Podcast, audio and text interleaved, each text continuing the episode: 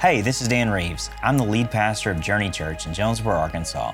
Welcome to our podcast. Before we get going, we just want to take a moment to thank you for tuning in. We believe that you matter, not only to us, but to Jesus. Our hope is that you find something new and life giving in Him today. Here's today's message.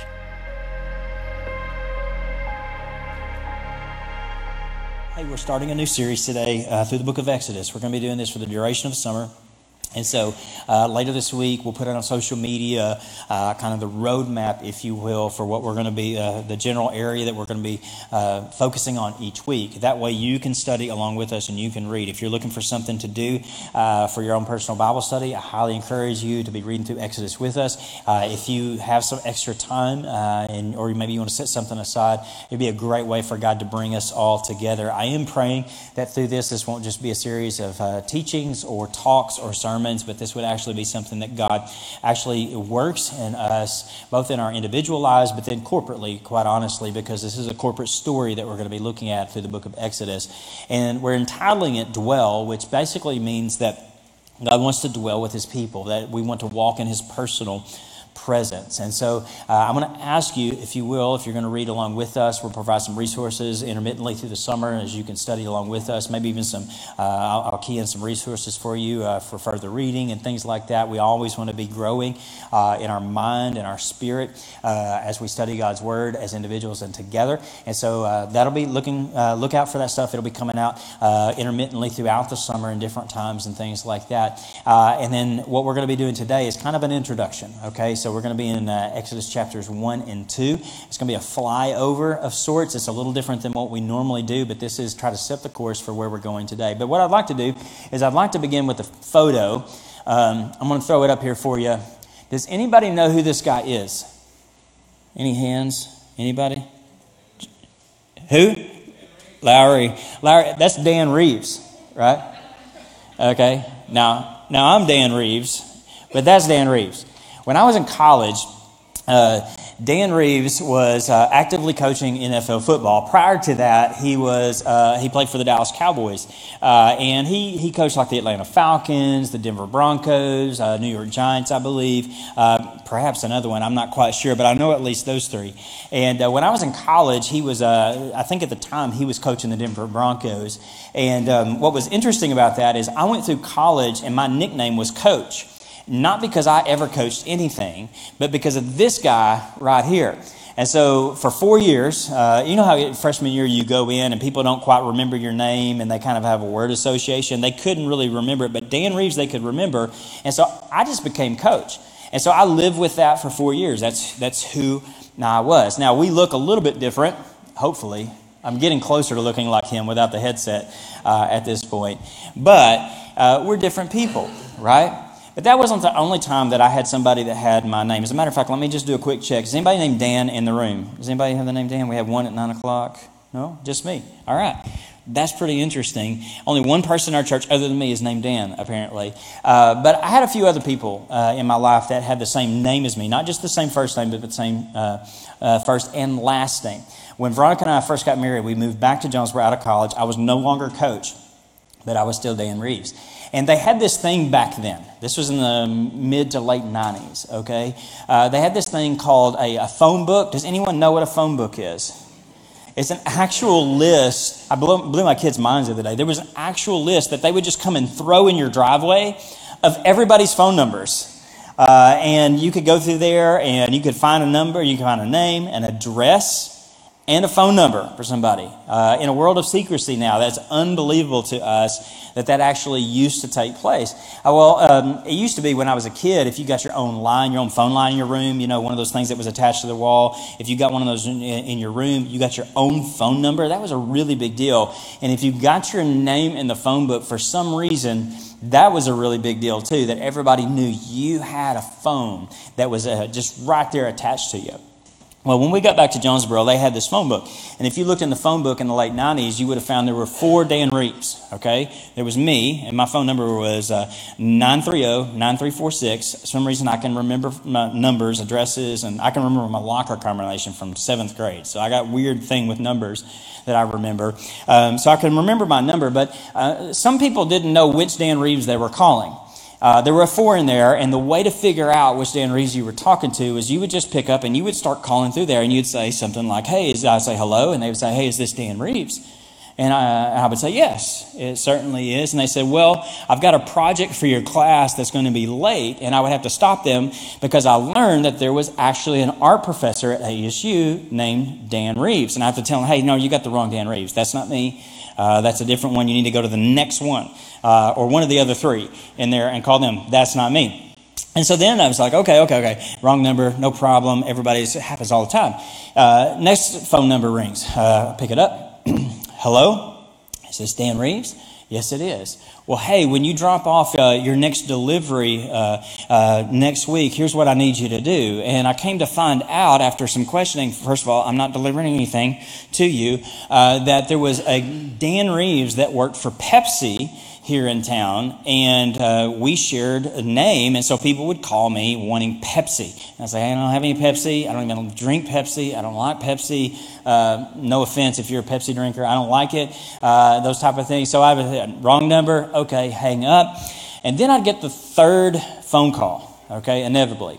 The third phone call wasn't like the first two, where it was like a student and they were kind of like timid and like, hey, you know, or somebody that was asking for them to deliver a certain thing. This one was uh, a little bit irate. They would say something like, Is this Dan Reeves? And I was like, I'm not sure. I don't know if I want to be Dan Reeves right now. And then they would just go on a tirade. And this would not just happen once, this happened multiple times. And it, the dialogue was something like this Are you Dan Reeves? I was like, Well, that's my name. Well, listen, my daughter's not getting enough playing time. He was a coach, he was a softball coach. And so sometimes I would play along. I'd say something like, Well, your kid's not any good. No, I didn't actually do that. But, but they would mistake me because I had the same name for whoever. And depending on who they thought I was, dictated their response to me. Some people were really timid because they thought I was their professor. Some people thought I was just somebody that was a delivery guy that would bring them stuff when they needed it, and they were going to tell me what they needed. And then somebody, some people just didn't like me. Uh, they were irate. They were, uh, they had bad feelings toward me. And the reason that's important for us today is when we get into the book of Exodus, we're going to be talking about some really big questions that have everything to do with names and stories. Because there's a lot of mistaken ideas about who God is. Matter of fact, you might be in here and you're wrestling today with who is God. Some of you might even call yourself Christians, but you're really wrestling with God because you thought he was one way, and at this point in your life, it seems like he's behaving in a different way, and you're confused. And you don't know how to respond to him. And so, the question that we're going to be answering over the summer is we're going to be answering two primary questions, actually. The first one is Who is God? He's got a tattoo across his face. And the, third, the second question is What is God like? Who is God and what is God like? Now, who is God is kind of a name question. It's kind of like me. Like, is my name Dan Reeves? Yes, it is. Um, if you read uh, Scripture and you begin in Genesis, you're going to get uh, right out of the gate, in the beginning, God, right? Well, that Hebrew word is the word Elohim. And it's really not a personal name like Dan at all, it's actually a title.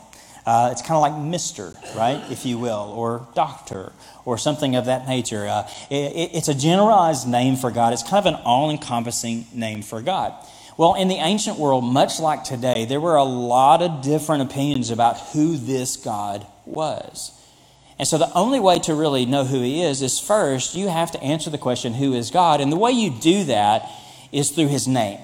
And one of the things that Exodus is going to do for us is it's going to reveal not just the generalized name of God, but he's going to reveal the personal name of God. That this is actually the God that you can know and the God that knows you. Uh, you're going to see it in Scripture as you go, and it's going to be capitalized the word Lord. Uh, and that's not really to draw out emphasis in the side of like you do all caps when you're texting. Uh, it's, it's an actually a special covenantal name of God, it's a personal name of God. Our transliteration of that is really hard to translate from actually from Hebrew over to English, but we would typically, and you may have heard this, uh, it's the, the name Yahweh. All right, and so if you hear me say Yahweh uh, in place of Lord, that's why I'm doing that because it's the personal name of God. Now, that tells us something, but much like in the phone book, uh, where there's a lot of different opinions about who God is. I mean, even if we just surveyed the room today, there's probably, uh, you know, if we really got down to it, there might be a lot of different uh, delineations or distinguishing characteristics about how we would describe God. And so, what we have to do then is we have to answer the question, what is God like? And the only way to do that is through a story. And that's what Exodus is. Exodus is a story. And here's what I want to point out, you can jot this down. Uh, I was trying to think of a good way to do this, but just to kind of set the course for what we're going to realize about who this God is and, and be introduced to in Exodus chapters 1 and 2. But here's two things I definitely want you to see about this God, uh, about who he is. What is he like? We're going to figure this out as we go, and we're going to build it out. There's going to be a lot more to it than this. It's not exhaustive, but here's something that this God is like, this Yahweh, this story is going to tell us. God is covenantally committed to rescue, redeem, and restore his creation to be in his personal presence. Hence the name dwell. That's where we're going uh, for the duration of the summer. We believe that God is covenantally committed. That means that he has obligated himself to us uh, by his own will, by his own choice. He wants to be in relationship with his creation, with his people. That was what God created us for. And so he has covenantally promised himself to us. And we're going to find out that what that's going to take from God is he is going to have to be the prime mover. He's going to have to rescue us. He's going to have to redeem us. He's going to have to restore us along with all of creation. And he's going to, there's going to be an interplay between a covenantal relationship between our failures and His power to take our personal failures and weave them to a desired end.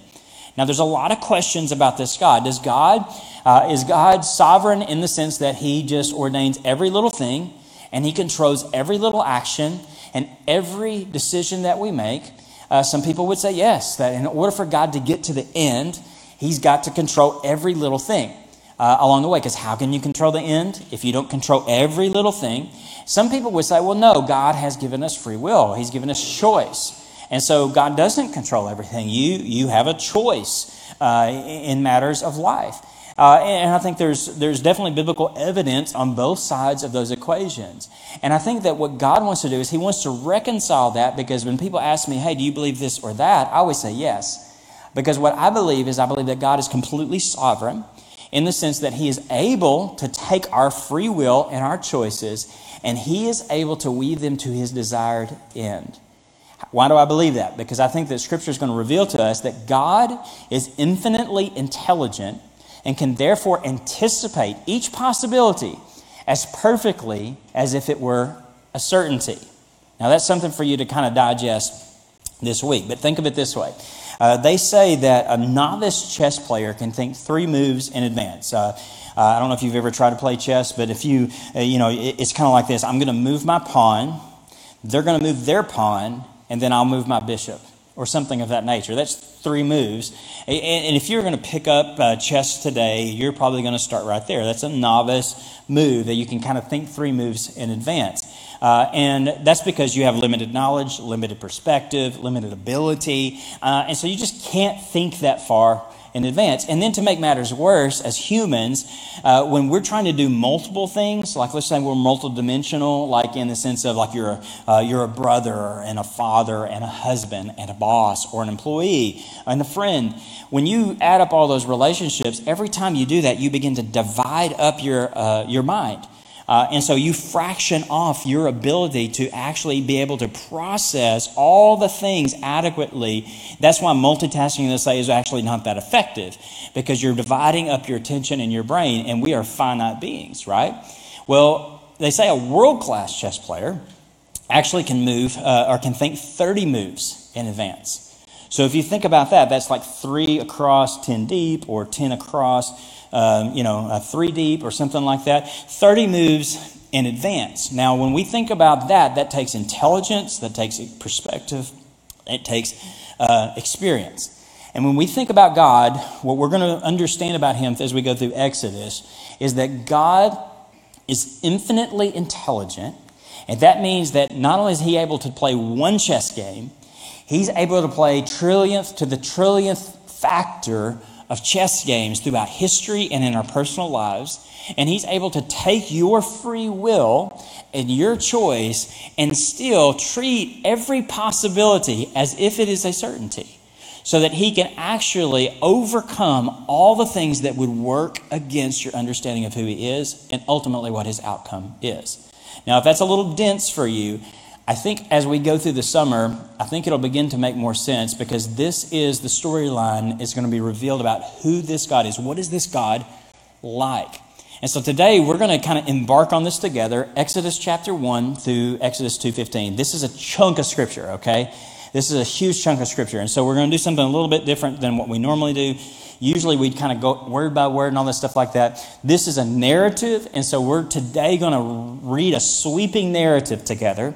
And then we're going to parachute in and make a few kind of. Uh, points. And so it's going to feel a little like going to school, but hopefully there's to be some church, like we always say, we go to school. Hopefully we'll get to church by the end of it so that God can actually transform us by His Word. And how do we get to the, an- the answers to the questions who is God and what God is like? Well, you got to have a name, you got to have a story. But it's interesting because Exodus 1 through chapter 2 actually presents to us a third question. And the third question that it's going to present to us that's going to get us going today is where is God? Now think about this for a second. Now think about when you're asking question about who is God and what is God is like. Uh, generally, it's in the moments when you're asking where is God. When does that happen in your life? It happens generally in seasons where you're waiting, where you're wondering, God, you know, how long is this going to take? Uh, it happens in times when uh, you feel like uh, things are not going well and things are not growing and things are small. It happens oftentimes in our lives where we're facing opposition and, and, and, there's hurdles and there's, there's hindrances in front of us. These are times when it's like, where is God in all of this? We think about it, we think about this question in our failure when we fail and we come to terms with our own inability to do the right thing all the time, our imperfections. We ask ourselves, well, where's God in that? You see, all these things lead us toward the bigger questions of life. And if we'll allow ourselves to wrestle with the questions, sometimes people say, well, when you go to church, you're supposed to get answers, not questions. We actually want to provoke you to ask questions because we think that by asking the questions, what God can do is God can bring answers at a level deeper than some kind of like trite little saying that I could tell you just to kind of hang on your wall or tuck away in your pocket or something like that. God wants to deeply transform you, and none of us are transformed and none of us change until we ask deep questions. And the place that we ask the questions is when we ask the question, Where is God? Now, why am I saying that? Because Exodus chapters 1 and 2, God is barely even mentioned. The way that the writer uh, begins to introduce the story, the narrative of uh, the people of God and the presence of God with his people, is forcing you to ask the question, Where is God? Where, where is he in all of this? There is a series of events we're about to skim over that are all going to lead us to the question well, where is God? And that question is going to lead us to the two other answers who is God and what is God like? Now, the first thing you got to figure out uh, as we get going, because we got to get this party started, is that this is part of a continuing story. Here's what I mean Exodus chapter 1 begins in verse 1. These are the names of the sons of Israel who went to Egypt with Jacob, each with his family Reuben, Simeon, Levi, and Judah, Issachar, Zebulun, and Benjamin, Dan and Naphtali, Gad and Asher. The descendants of Jacob numbered 70 in all. Joseph was already in Egypt. Now, the thing that's telling about this passage is probably is actually what's not there. You see that little thing I tucked away up in the corner uh, in brackets. It's the word "and." Now, the thing that, that the reason that's important for us is to understand that, like Exodus, Leviticus, and Numbers in the original language, they all start with the word and. Uh, because what they're actually doing is they're not uh, self contained units. They are all part of the first five books of the Bible, which we would typically call the Pentateuch.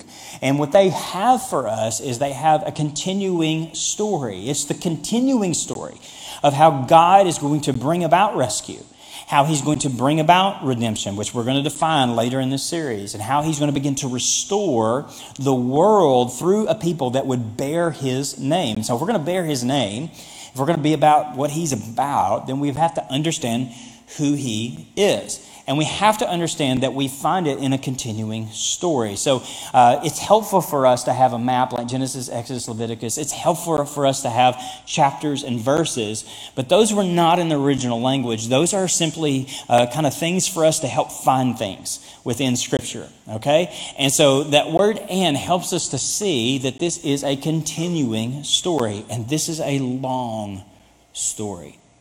This is one of those stories that is kind of like a saga, you know, it's like a it's an epic trilogy or uh, more than that, you know. I mean, this is a long, long story. And so, Exodus chapter 1, actually, if you look back in Genesis 46, verse 8, it's actually a, um, uh, an, almost an exact wording of Exodus, I mean, excuse me, Genesis 46, 8, uh, where it recounts the names of uh, the tribes of Jacob that have now resided in uh, in Egypt, and that told that story. But here's the thing: is now we're getting uh, to a point where the chapter is turning. So we've been reintroduced to the setting of what happened. If you want that, go read uh, Genesis this afternoon or this week. But when we get to Exodus 1, down into verse 6 and 7, this gives us our first truth about what is this God like? He is working in the waiting. Here's what I mean. Now, Joseph and all his brothers and all that generation died. So here's what you have you have um, Exodus starting with uh, recounting all these people, and he just wipes them off the stage. He says, Okay, that was then. Here's the next chapter. Here's what's happening in the story next. Now, what's really cool about this um, is the way that this story is told, it's actually told in a little bit different way than what we would typically do in Western um, storytelling. Uh, there's a book, uh, and my mind just went blank. I had all this in my notes and I just forgot. I'll, I'll tell you about it. I'll post about it this week or something like that. Uh, but the author points this out, and you'll see this if you study uh, uh, the Old Testament or even the New Testament, that in ancient literature, they wrote uh, their narratives uh, in a little bit different manner. Now, if you're watching a good movie in 2021, you're probably going to notice that the climax is near the end uh, of the movie or the story. It kind of builds to that point and there's, it resolves and all that kind of stuff. Well, in ancient literature, it wasn't always that way. As a matter of fact, one of the preferred ways to do it was kind of in a ring structure. It was kind of like a sandwich, if you will, where uh, it's typically called a chiasm. Some of y'all have probably heard of that. And that means that the climax of the story is in the middle. So what that tells us is, is if you read the story of God's people, the climax is not in the individual stories themselves. And it's not at the very end of the story. It actually, if you'll follow the train of thought, you and if you do that with Pentateuch, you're going to see that what's at the center of the story is Mount Sinai, where God meets with His people, right, and makes them His people. And you'll see uh, ascending and descending parallel structures, the parallel stories as you go. One will mirror the other. With that as the top, it'll go bounce all the way back down, all the way up, all the way down. They mirror each other. So here's the thing with that. What we understand for here is that this story in this long arc with going toward this climax has involved a lot of waiting. How far? Well, a couple of generations. Matter of fact, this story, this covenantal story, remember, it actually all started with a promise way back in Genesis chapter 15. Here's how it started with a guy named Abram. He took him outside and said, God took Abram outside, look up at the sky and count the stars, if indeed you can count them. And then he said to them, So shall your offspring be. Uh, it started with uh, Abram, look up at the stars. Can you count all those stars? Well, obviously not. Well, you're not going to be able to count your descendants. This is where you're starting, this is where we're going. It's going to take some time. But here's the thing about God God was intellectually honest with what the wait was going to look like. As a matter of fact, look at this honesty, this transparency with God on down in verse 13 through 15. You, however, will go to your ancestors in peace and be buried at a good old age in the fourth generation, descendants will come back here, for the sin of the Amorites has not yet reached its full measure. You will go to your ancestors in peace. What does that say? That says you're going to die. Here's part of the story. Here's part of the wait. This is going to take so long, it's not even going to be finished when you're finished. This is telling us who God is that God is the Alpha and Omega. He's the beginning and the end. He's the infinite God. He was here long before you got here. He's going to be here long after you're gone. And so, for us that are so addicted to fast pace, I mean, uh, you're addicted to it, I'm addicted to it. We want instantaneous responses. I mean, it, it's to the point too. Like, I mean, if somebody sends you a text and you don't respond like immediately, they're like, "Man, they're being shady." You know, why are they not? Why are they not responding to me? You know, it's been like ten minutes, and they don't have their read receipts on, so I don't know if they read it or or, or not. You know, uh, emails. Like, well, I emailed them yesterday and I haven't gotten a response back. Anybody remember back when there was like this piece of paper and you'd fold it up and you'd like lick the thing and put a stamp on it and you'd send it off into the void? And some mysterious person would pick it up and hand it off to another mysterious person and to another mysterious person, and it would find its way into a mysterious box. And then it would, uh, it would be returned, and you didn't know how long it was going to take. And so you'd send it off and say, well, maybe in a month or so we'll know what happened with that. We've become so addicted to fast paced, instantaneous response. And I'm probably the world's worst because I want to see results uh, with, in my own life. I mean, how long is this going to take? I mean, I, I want to get things done. I want to see things change. I want to move forward with things. But here's the thing the economy, the timeline of God, for Him, a day is like a thousand years, a thousand years is like a day. God is committed. He is so committed to His plan of rescue, restoration, and redemption that He knows and He's honest. This is going to take some time.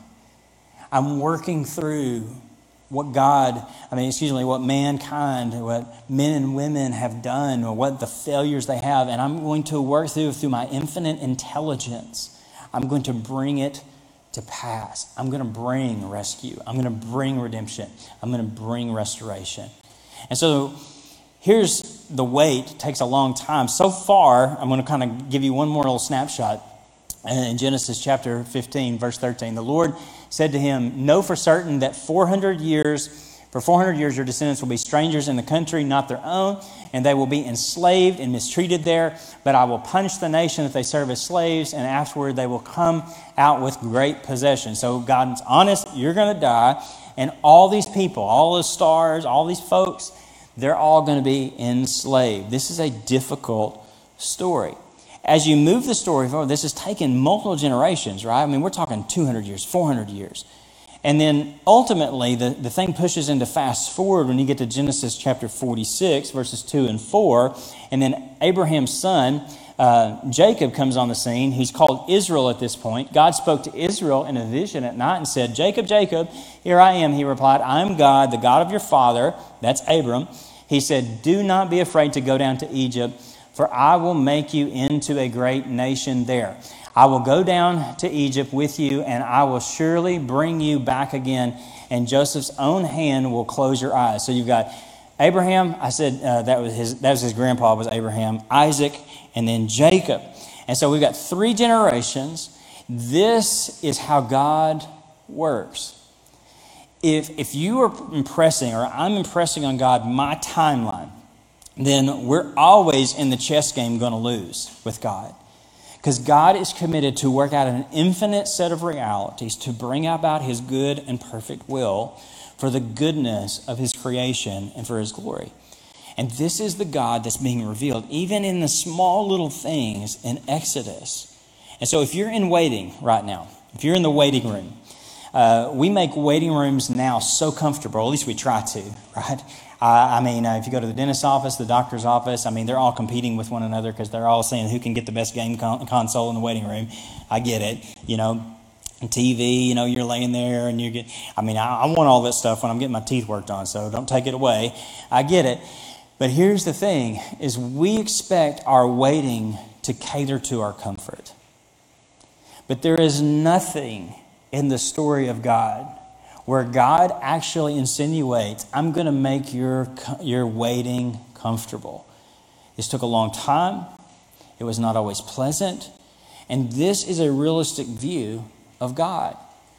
And, and, the reason I state that is because some of us have been told, well, if, if I just try to do the right thing, God's going to honor that, and God's going to, everything's going to go great, and it's going to be comfortable. That's not what God promised. We, we all live in the same world. Uh, it says that rain falls on the just and the unjust. Uh, there, there is sickness, there is death, there is difficulty for all of us because of human sin.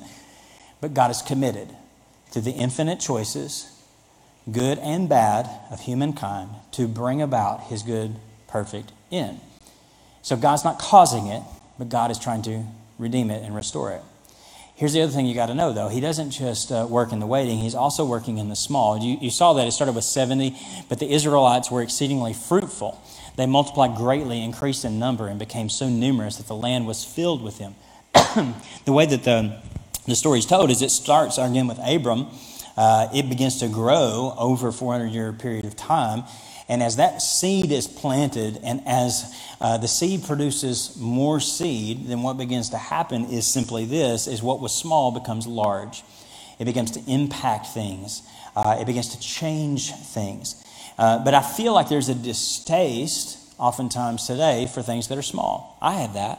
You know, uh, we want big houses, we want big cars, people want big churches.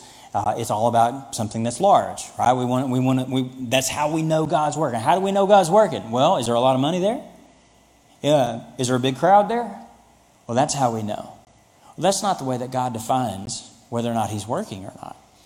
The thing is that God works in the small, so we can celebrate small. We don't have to be afraid when things are not as big as what we think they should be we can honor the fact that what God is doing is He is planting seeds for something that can grow that would bring rescue, redemption, and restoration, because that's what He's committed to. But we've got to wash our minds to think that, well, if the crowd's not big and the things are not big and we don't have all the things, then, then God's not moving. That could actually be the opposite. Could actually be the opposite. That's not the way that God's way works. God grows things large, but He honors things that are small. But that's the other, the other thing that it is that when he grows small things through the waiting, it also means that he's working through opposition. Here's the way, primary way the opposition uh, uh, surfaces in Exodus chapter 1. Then a new king, to whom Joseph meant nothing, came to power in Egypt. Look, he said to his people, the Israelites have become far too numerous for us. Come, we must deal shrewdly with them, or they will become even more. Let's go on to the next slide numerous, and if war breaks out, will join our enemies and fight against us and leave the country. So they're, they're growing so much that it begins to threaten this new king, and we're not even told who he is at this point. Uh, and, and, he's threatened so much that they're saying, "Hey, we got to do something because if they keep getting bigger, they're going to be they're going to be more of them than there is of us." And so, what do you do with that? Well, what he chose to do happens in verse 11. They put slave masters over them to oppress them with forced labor. And they built Pithom and Ramses, uh, store cities for Pharaoh.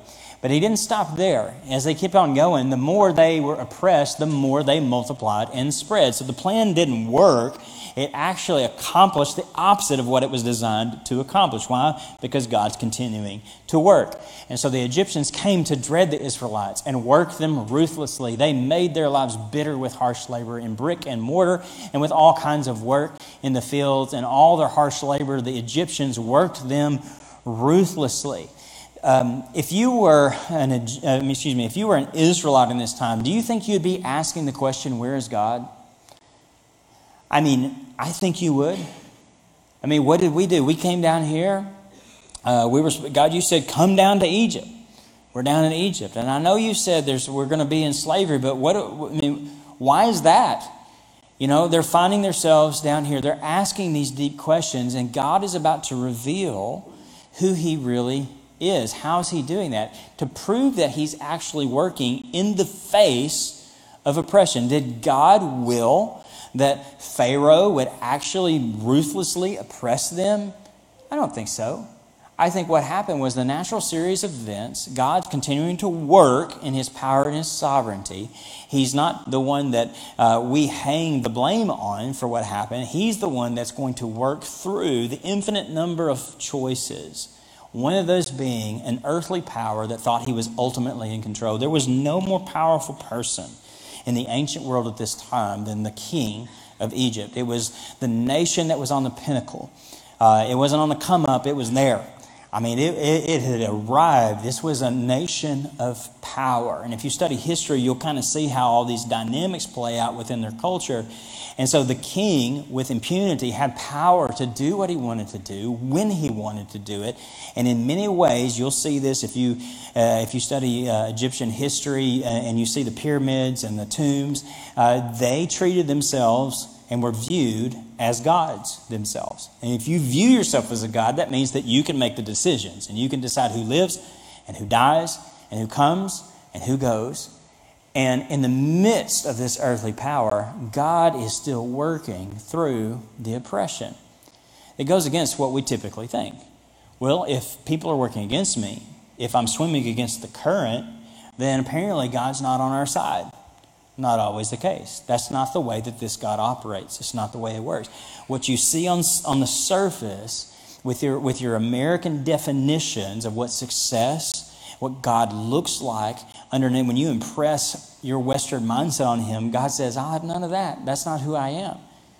And so He reveals who He is, and He was revealing Himself to them too. Because just like they, we have questions, they had questions.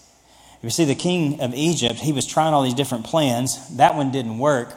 As a matter of fact, the king of Egypt said to the Hebrew midwives, uh, named Shiphrah and Puah, two midwives, when you are helping the Hebrew women during childbirth on a delivery stool, if you see that the baby's a boy, kill him. But if it is a girl, let her live.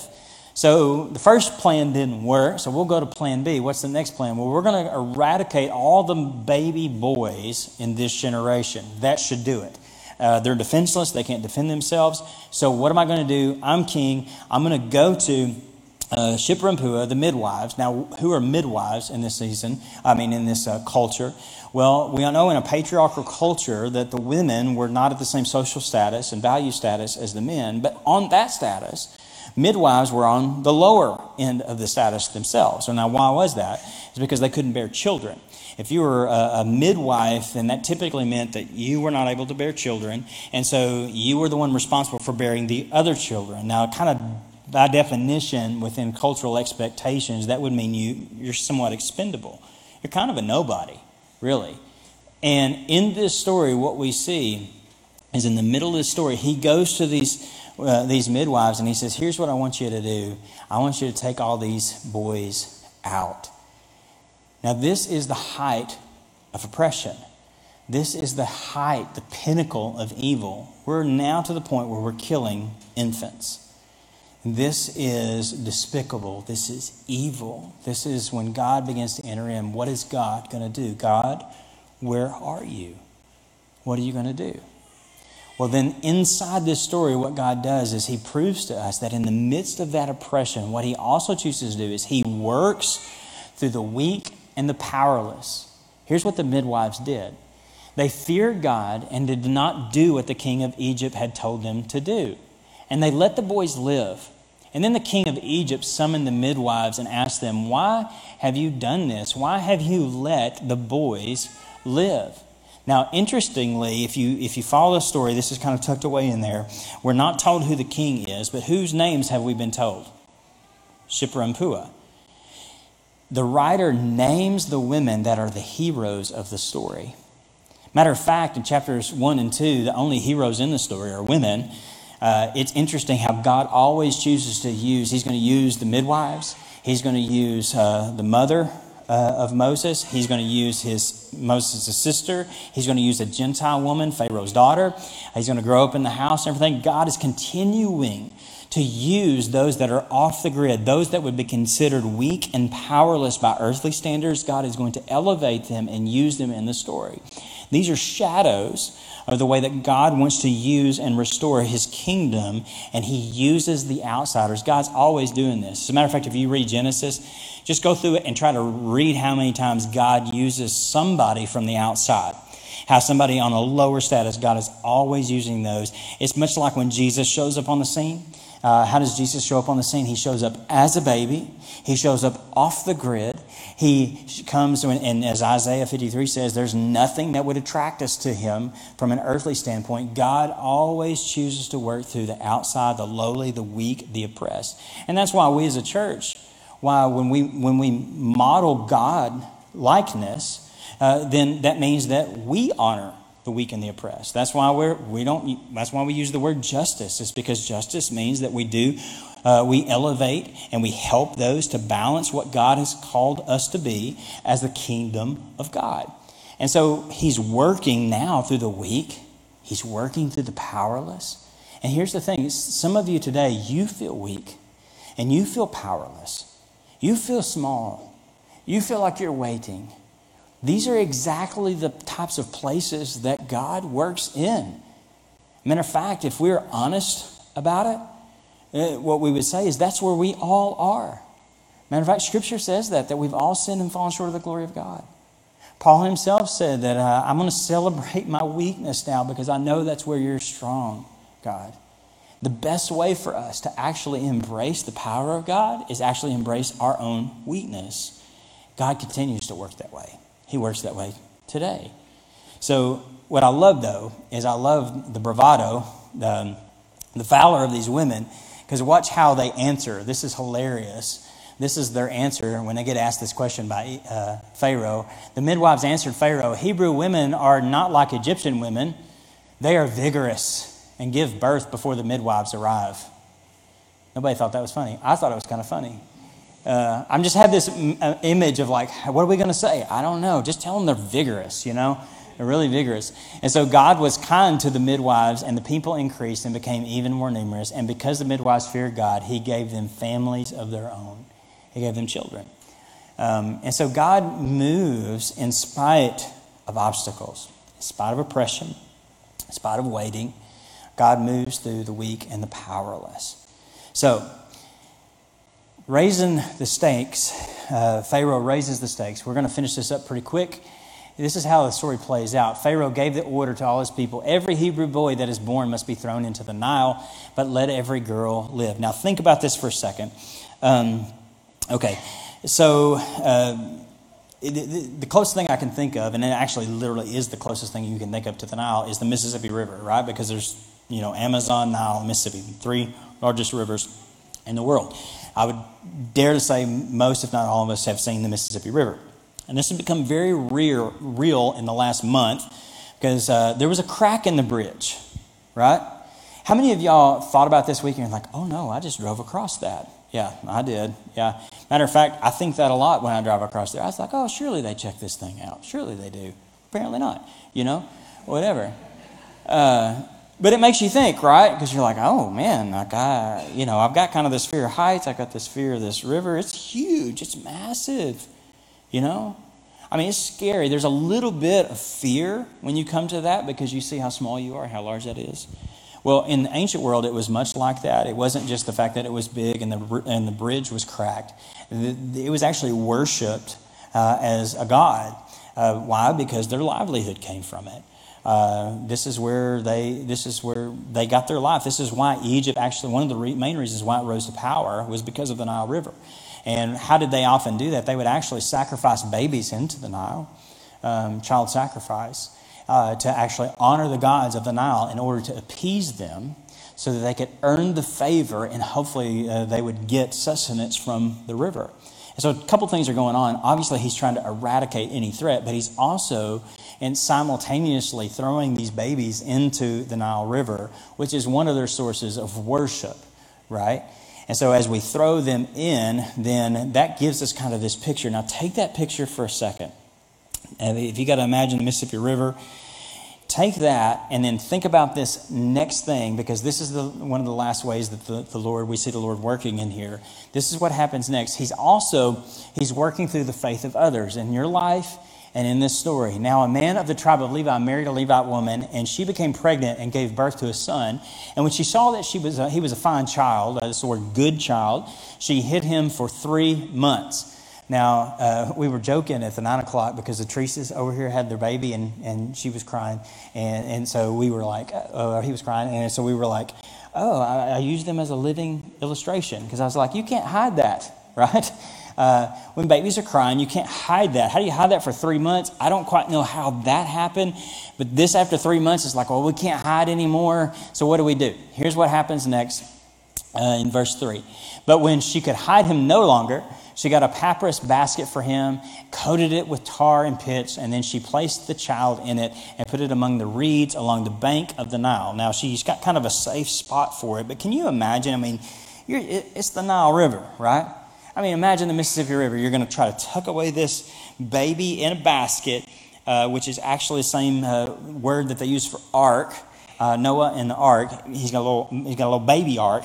They put him in the reeds uh, right there in the thing, and you're saying, well, these reeds should hold him. It's like what some of y'all did, like back in the old days when this was the seatbelt. You know what I'm talking about? it's like, oh, this should hold them. This will be fine. Oh, you, kids can ride everywhere, you know, whatever. Uh, there's a lot of faith that it takes to do this. This is a moment where, in this moment, much like the midwives, the mother has to say, What are we going to do? Well, the only thing I know to do is to build an ark and to trust God. And we're going to place the ark, we're going to put it at the bank, and hopefully the reeds will hold it. And they knew, I would think that they knew this is where Pharaoh's daughter would come to bathe. And so hopefully there's a plan concocted in their mind that hopefully goes well, but plans don't always go, uh, things don't always go according to plan. But this is the way it happened here. Apparently, God directed the, the kind of the encounter with the baby uh, there on the Nile. Go on to the next verse. She opened it, saw the baby. He was crying, and she felt sorry for him. This is one of the Hebrew babies, she said. It moves on to say, uh, as we finish the story up, uh, as the sister was standing at the river bank, Pharaoh's daughter went down to the Nile to bathe, and her attendants were walking along the river bank. She saw the basket among the reeds and sent her female slave to get it. I think those got flipped somehow in there, but basically, you get the picture. You probably know the story, right? And when you get to verse 7, the sister pulls them out. The whole thing happens where the mom uh, ends up getting paid to raise Moses. And so when you get to verse uh, 10, by the time you get to verse 10, it actually says, the child grew over. She took him to Pharaoh's daughter, and he became her son. She named him Moses, saying, I drew him out of the water, which is what Moses means. So, all these things, right? All these things. God is continually working through all these infinite scenarios. But there's one final one that I want to close with, real quick, because I think for us, most of those things are kind of personally detached. Like waiting, it seems like all you can do is wait. Small, you can't really make things big when they're small. You really can't control outward oppression. You can only control how you respond to it. You know, things like that. Uh, you can have moments of faith for sure, but you don't know sometimes whether or not you're showing faith or you're asking questions and things like that. But there's something that we all deal with that's a really personal one, and it's the last thing I want to share with you today because what this is going to reveal is that even in the midst of oppression, waiting, smallness, all those things, one of the biggest ways you're going to see God work is He's working through our failure. Our failure. Watch what happens with Moses. The way the story is told is kind of building to this climax. You think, okay, God is going to do this miraculous thing, but watch as Moses grows up. Chapter 2, verse 11. One day after Moses had grown up, he went out to where his own people were and he watched them at their hard labor. He was breaking his heart and he saw an Egyptian beating a Hebrew, one of his own people, looking this way and that and seeing no one. That's Moses, he's looking around. And he killed the Egyptian and he hid him in the sand. One moment of rage. In an interesting dynamic, Moses was actually attempting to do, I think, what his calling was. He was actually trying to do God's will, but not God's way. He was trying to deliver. He was burdened. He was broken for the oppression and the slavery that he saw. But rather than follow God's plan, what did he do? He reached out and took matters into his own hands and he killed an Egyptian. Now, being at his place in society and in government, you would think he could do this again with impunity. But as we see, this is a choice that he's making. Is he an Egyptian? Is he siding with the Egyptians? Or is he siding with the Jews, the Israelites, in this situation? Well, the whole thing begins to spiral out of control. The hope, the instrument of hope, Moses, the next day he went out and he saw two Hebrews fighting again. And he asked the one in the wrong, Why are you hitting your fellow Hebrew? The man said, Who made you ruler and judge over us? Are you thinking of killing me as you killed the Egyptian? And then Moses was afraid and thought, What I did must have become known. Chances are, we're all human in here. There's something in your life that you think that no one's seen, but if it got out, it would crush you. If somebody saw that act, if somebody knew what you thought or heard what you said, you'd probably be really embarrassed and you'd probably end up running away. You probably wouldn't be sitting with in comfortable setting that you're sitting in right now. And the reason I share that with you is Moses, that was his story.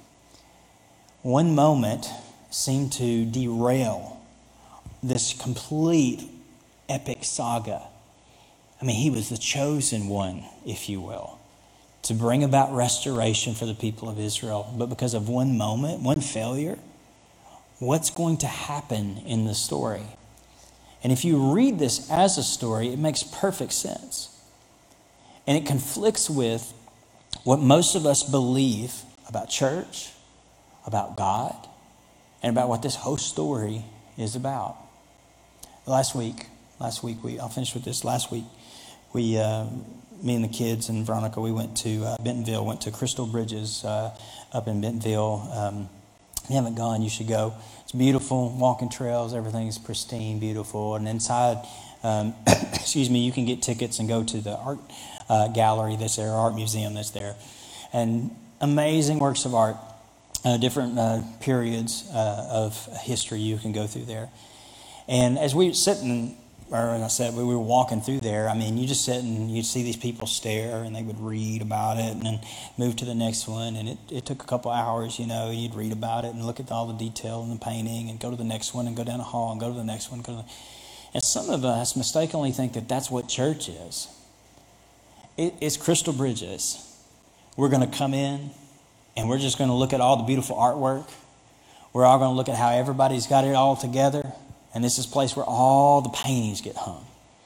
I mean, we got the beautiful family over here. We got the single girl that always gets it right. We got the senior adult that always says everything sweetly, you know, all the stuff. We think that's what God is up to. But what it is, I think the story tells us, is that God, the reason the story is told is because God embraces our failure. Because we are not crystal bridges. We are, we are not an art museum, we are a hospital. Probably more accurately, we're a morgue. We're a group of dead people that God has come and brought back to life. And I say that because what I want you to leave with today is simply this is the way that he ended his story in chapter 2 verse 15. It leaves it at this cliffhanger when Pharaoh heard this, he tried to kill Moses, Moses fled from Pharaoh and he went to live in Midian and he sat down by a well. Now, if you can imagine the picture, this is like the end of that episode to get you to watch the next episode. What's going to happen? What we thought was going to happen didn't happen because of the failure of the person that was we were putting all our hope in. And now what are we going to do? What's God going to do? Where is God? Who is God? What is God like? Well, it's going to take the rest of the story to tell us who He is. And I hope you'll come back. I hope you'll come back, and I hope that you'll read through Exodus this summer with us so we can learn who this God is. And I think by, in turn, what we'll do is we'll learn a little bit more about ourselves too. And we'll learn about His grace, of how He rescues, and how He redeems, and how He restores. And so if you fail today, you're facing an obstacle, you feel small, know this that God is at work. Let me pray over us. Heavenly Father, I thank you so much today for the fact that you are at work in spite of us, in spite of our failures, God, in spite of our obstacles.